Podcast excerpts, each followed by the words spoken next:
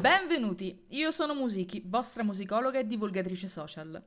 Questo è il mio podcast, dieci puntate che raccontano gli eventi e le curiosità riguardanti il mondo della musica. Mi raccomando, se trovi interessanti contenuti e vuoi approfondire gli argomenti, lasciami un commento e non dimenticarti di visitare il mio Instagram. Mi trovi come la Musiki.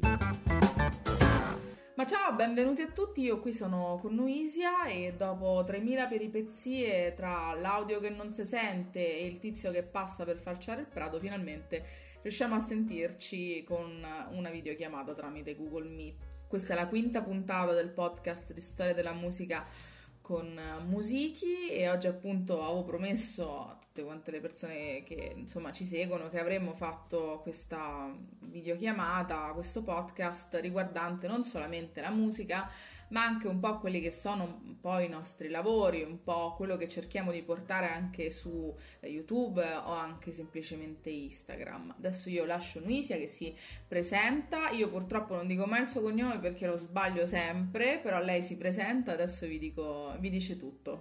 Vai Luisia. Ok, allora sono Luisia Raridi e allora nella vita sono un'insegnante, sono una professoressa di scuola superiore, in questo momento insegno qui a Treviso.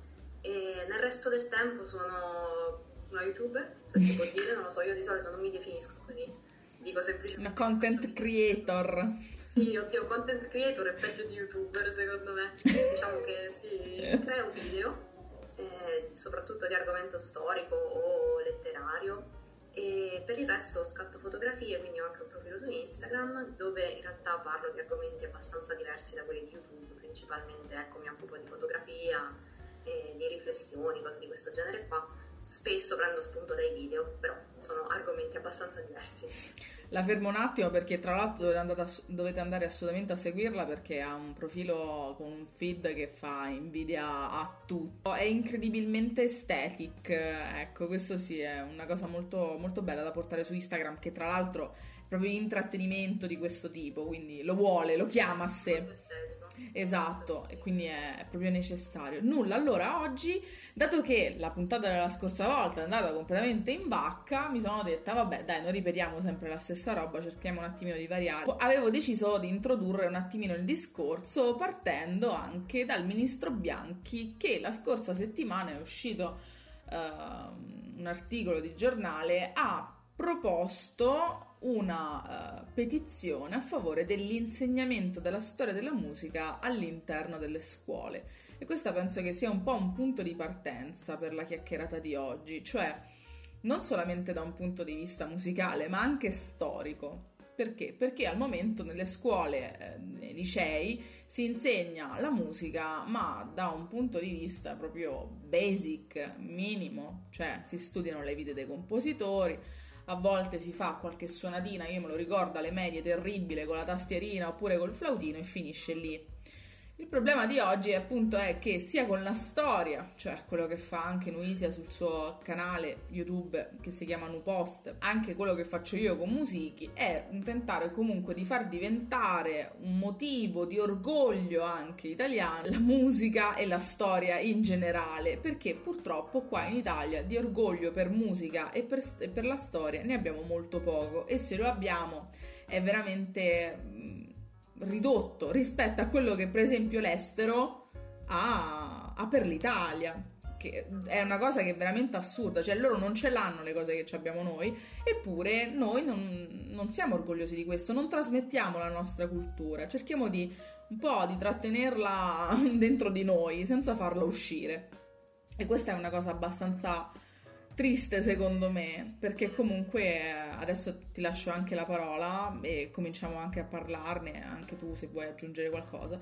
perché c'è bisogno di una petizione per far entrare la storia della musica all'interno delle scuole, quando la, l'attività e la professione di un musicista inizia già molto prima del, del liceo spesso. Adesso io volevo lasciare un attimo la parola a Luisia che ci spiegherà anche un po' quello che fa all'interno del, de, dei licei e eh, ci dirà anche se i suoi video effettivamente sono visti dai, dagli studenti de, delle sue classi, ecco. Ok, allora aspetta, una domanda alla volta. Vai, vai. Dunque dalla petizione. Allora sì, effettivamente mi stupisce anche a me che serva una petizione per una cosa del genere, ma in generale temo che la scuola italiana soffra un po' del fatto che ci sono alcune materie che vanno fatte a prescindere e alcune materie che invece non esistono. Mm-hmm. Quindi ecco, la storia della musica, nella maggior parte delle scuole su musica non c'è. Per esempio, ecco, io sono in un istituto professionale, quindi figurati, proprio non esiste, ma neanche al liceo io non ho mai fatto nessun, cioè non ho mai insegnato a nessun liceo che avesse la musica, mm-hmm. soltanto credo il musicale. Sì, oddio, forse quando andavo io al liceo c'era qualche cosa, in realtà ti dico, io non sono più aggiornata. Oddio, io non l'ho fatta quando andavo a scuola, ma non l'ho fatta, cioè non ce l'avevano neanche i miei alunni, quindi penso che siano veramente poche le scuole che ce l'hanno. Mm-hmm. Così come sono poche le scuole che hanno storia dell'arte, mm-hmm. anche storia dell'arte non si fa quasi da nessuna parte. Per esempio anche le scuole tipo turistico, linguistico. Mm, ecco, io per esempio ho fatto, ho fatto il linguistico, però so che ci sono anche scuole del genere che non, non fanno queste materie, le fanno solo a livello tecnico e non invece nel loro versante, diciamo, culturale, invece sarebbe interessante, importante. Beh sì, cioè nel senso un turistico che non fa storia dell'arte è... sì, oddio, io adesso non so di preciso com'è, però so che insomma storia dell'arte è un'altra di quelle materie che sono finite abbastanza nel dimenticatoio, insieme a geografia. Geografia è un altro grande classico che sì. non esiste più. Geografia è, è inesistente, è inesistente, c'è qualcosa all'università, ma per il resto viene anche tralasciata molto al liceo. Io non mi ricordavo di fare, non ho mai fatto geografia al liceo. Due anni e basta, quindi insomma sono quelle materie che rimangono un po' così. Ho studiato le barbabietole da zucchero di ogni città e stato del mondo, ma... Ah, sì. E poi sì, basta. Sì. Quindi comunque per dire che ci sono, ecco, io sarei per privilegiare queste materie un po' più artistiche. Mi rendo conto che ci sono tante materie che si potrebbero studiare, mi vengono in mente anche per esempio storia del teatro, storia del cinema, sono materie comunque che hanno a che fare con la nostra cultura e che non si fanno a scuola, mm-hmm. ma anche per esempio la storia dell'alimentazione, anche queste cose qui sono interessanti. Le cose che servono anche a vivere nella vita comune, reale, cioè nel senso anche per esempio... economia domestica, ecco. Sì, sai cos'è che uno vorrebbe veramente insegnare tutto a scuola, ma non è, non si può conoscere, cioè mm-hmm. nessun essere umano può conoscere tutto lo scibile. Certo, umano. Però per la vita che mh, ci serve, per la, cioè mh, economia proprio domestica, stupida, sì. Amministrare le nostre finanze, conoscere bene che tipo di lavori possiamo fare, questa è una cosa... curiosa, da, che comunque sì, sì, in Italia non ci sia. Sì, ma ci sarebbero, secondo me, ripeto, tante materie che si potrebbero fare. Mm, io credo che sia difficile che tutti riescano a fare tutto. È molto difficile riuscire a fare tutto. Secondo me bisognerebbe andare per attitudini. Cioè, i ragazzi che hanno delle attitudini, per esempio, artistiche, spingerle verso una parte più artistica. Chi ha delle attitudini matematiche, spingerli verso una parte matematica. Mm-hmm. Perché non siamo tutti uguali a livello di intelligenza. E cioè. Invece le scuole, per quanto siano differenziate, alla fine fanno sempre le stesse materie. Mm-hmm. Quindi c'è poca, poco questa differenza.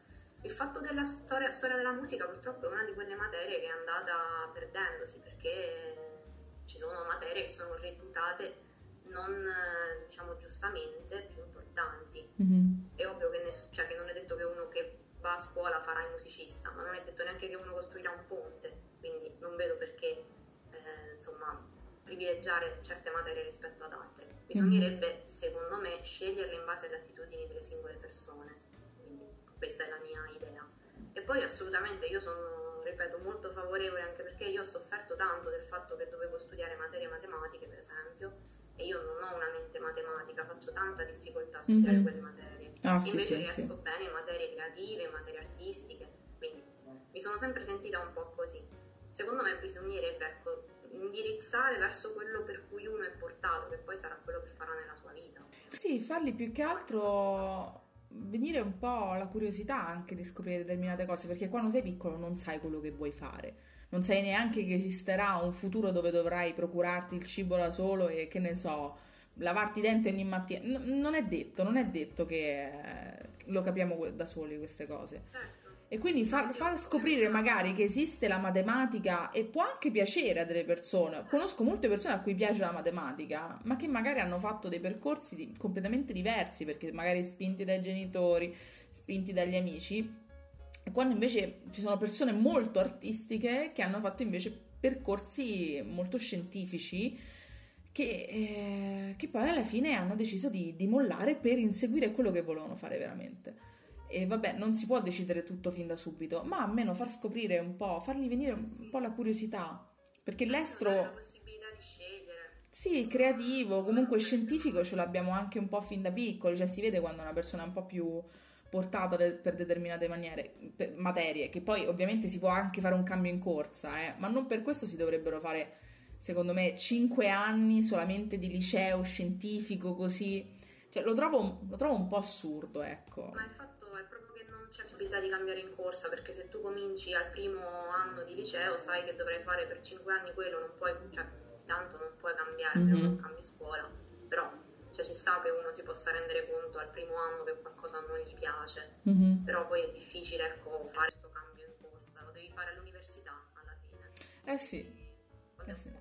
Oppure per i più coraggiosi proprio nel, nel, nel mezzo. Io per esempio sono passata da un liceo artistico normale a fare restauro per gli ultimi due anni, perché mi era appassionata, mi piaceva moltissimo, io volevo fare addirittura la scuola di restauro poi terminato il liceo, e poi invece ho fatto altro, mi sono andata alla musica, però fortunatamente ho avuto delle personalità anche che mi hanno un po' detto vabbè, fai quello che te pare, scegli quello che vuoi, ma non è sempre così, non è sempre così, perché appunto si pensa anche che appunto la musica, la cultura non sia uh, così tanto importante da essere inseguita, quando invece ci... sono considerate da meno, sì, quello è il problema, quello è il problema grosso, e come mm-hmm. dicevi tu, noi in Italia abbiamo tanto, tanto, potremmo avere tantissimo, eh, però poi non siamo in grado di renderlo, non lo so, utile in qualche sì, modo. Sì, dargli la giusta valutazione, cioè dargli il pregio che merita, perché comunque cioè, stiamo parlando di cultura e di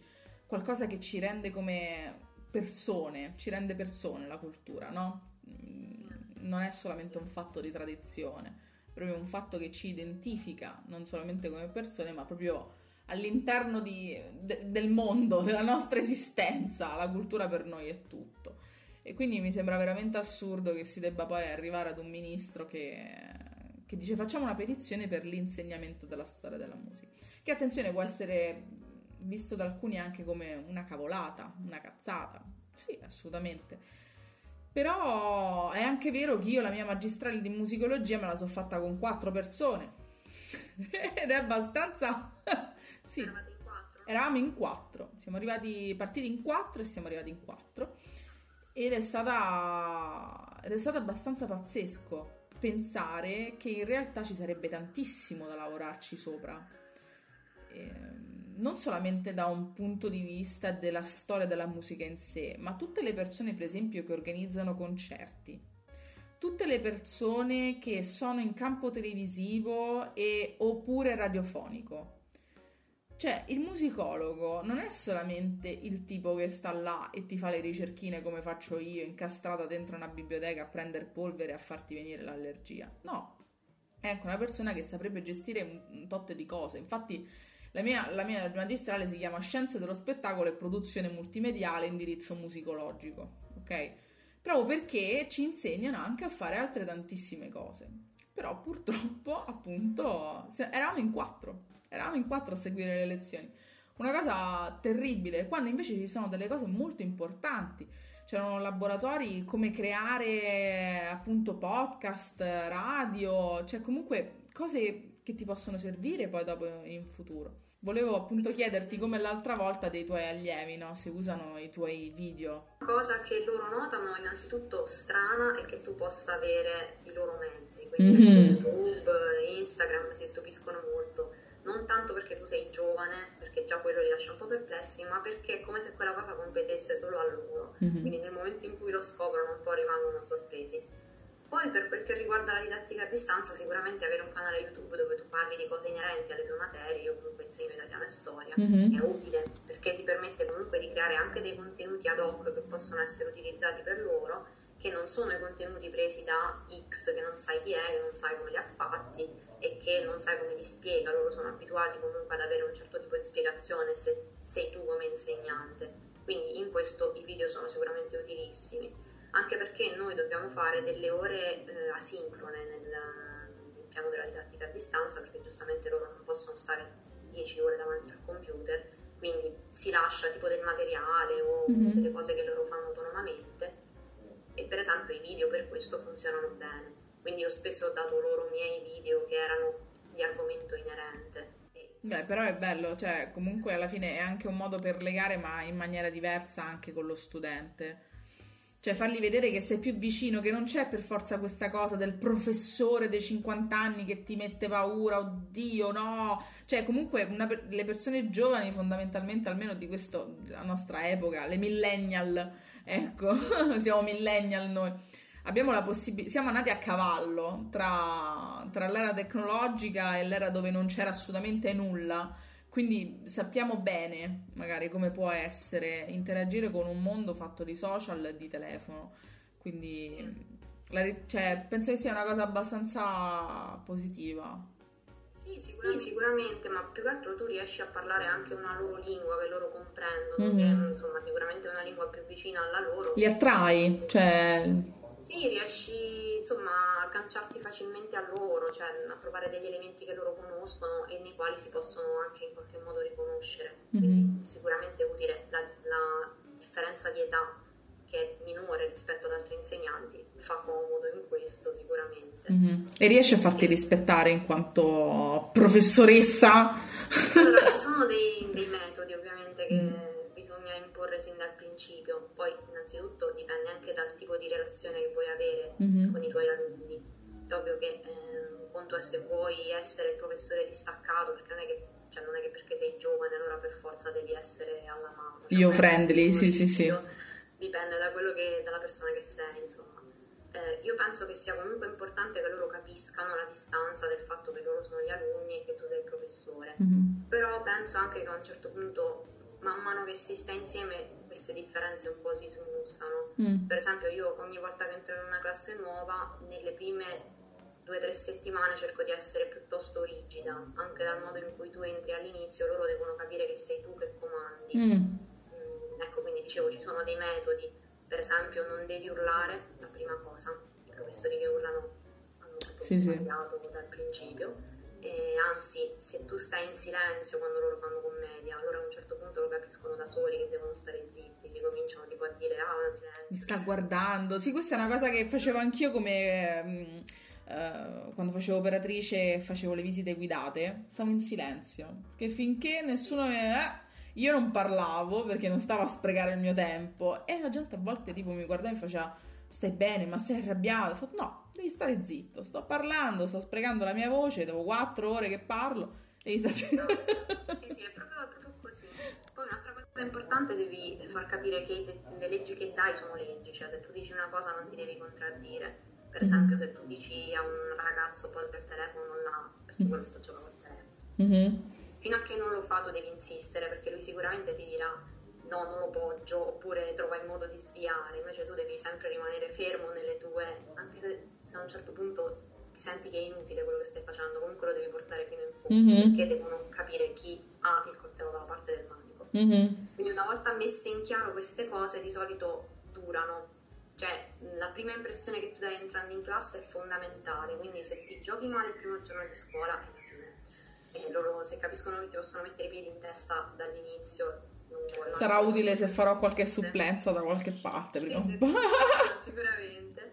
Quindi una volta che sei riuscito a settare questo, allora puoi anche un po' eh, insomma lasciarti andare a un certo punto, cioè essere un po' più morbido. Io di solito faccio così anche perché non mi piace quando poi c'è quel clima insomma di terrore nella classe, mm-hmm. cioè mi piace anche comunque scherzare con loro, parlare di cose che non siano per forza il programma che devi portare a termine, anche certo. perché considera i ragazzi sono anche interessanti, cioè loro ti fanno anche delle domande che tu non ti aspetti, quindi magari ti stimolano ad andare a cercare cose che non avevi pensato, quindi insomma è anche bello che ci sia questo scambio. Mm-hmm. Io spesso dico loro mi fate domande che non so, quindi me le devo andare a cercare, perché poi se tu gli dai corda loro ti chiedono veramente di tutto, mm-hmm. cioè tutte le cose che non sanno a chi andare a domandare te le domandano a te. E non è detto che tu dopo sappia rispondere, anche perché insomma un conto sono le cose che tu hai studiato perché l'hai fatta all'università o perché ti sei preparato, e se ti chiedono una cosa che può... cioè veramente ti possono chiedere qualunque cosa, sì sì, anche magari cose della vita personale, come possono fare determinate cose. A volte mi è capitato ah, okay. mi è capitato sì, sì. ed è stato proprio il momento in cui mi sono detta cavolo, ci sono alcune cose che sarebbe proprio necessario spiegare un po' come funziona anche, nel, non la nostra vita, ma come si possono fare certe scelte ragionando e avendo consapevolezza di quello che stiamo facendo, che a volte manca durante la fase un po' di adolescenza questa cosa della consapevolezza. E offrire, offrirsi come mentore, fare mentoring, può essere una cosa che può aiutare moltissimo ai ragazzi, invece di lasciarli in mezzo alla strada come si faceva molto tempo fa, di impara in mezzo alla strada. Dargli, dargli un aiuto, dargli appunto un sostegno. Sì, un sostegno, farli, farli diventare veramente consapevoli di quello che possono essere e possono fare, perché c'è tanta insicurezza, veramente tanta a quell'età, e quindi anche semplicemente farli passare che la storia oppure la musica è un qualcosa che li, è più vicino a loro di quanto loro possono pensare. Certo, non solamente la trap che ascoltano, ascoltavano con Young Signorino, ma anche il fatto che quella trap abbia delle origini, venga da qualcosa, venga, venga anche da movimenti non solamente street, ma per esempio appunto sia poi la base di quello che prima era il blues o il jazz o i movimenti di protesta, di lotta per il colore della pelle, cioè è un qualcosa che magari può aiutarli a farli ragionare, come un video appunto sul tuo canale YouTube possa farli ragionare su quello che c'è dietro veramente la storia, cioè esseri umani delle persone, sì, fondamentalmente. Sì, sì, assolutamente, anche perché insomma spesso la storia che si fa sui libri a scuola è una storia di date, di eventi, mm-hmm. spesso privi di qualsiasi concretezza, mm-hmm. anche perché questi libri spesso sintetizzano veramente in pochissimo spazio eventi successi nell'arco di secoli.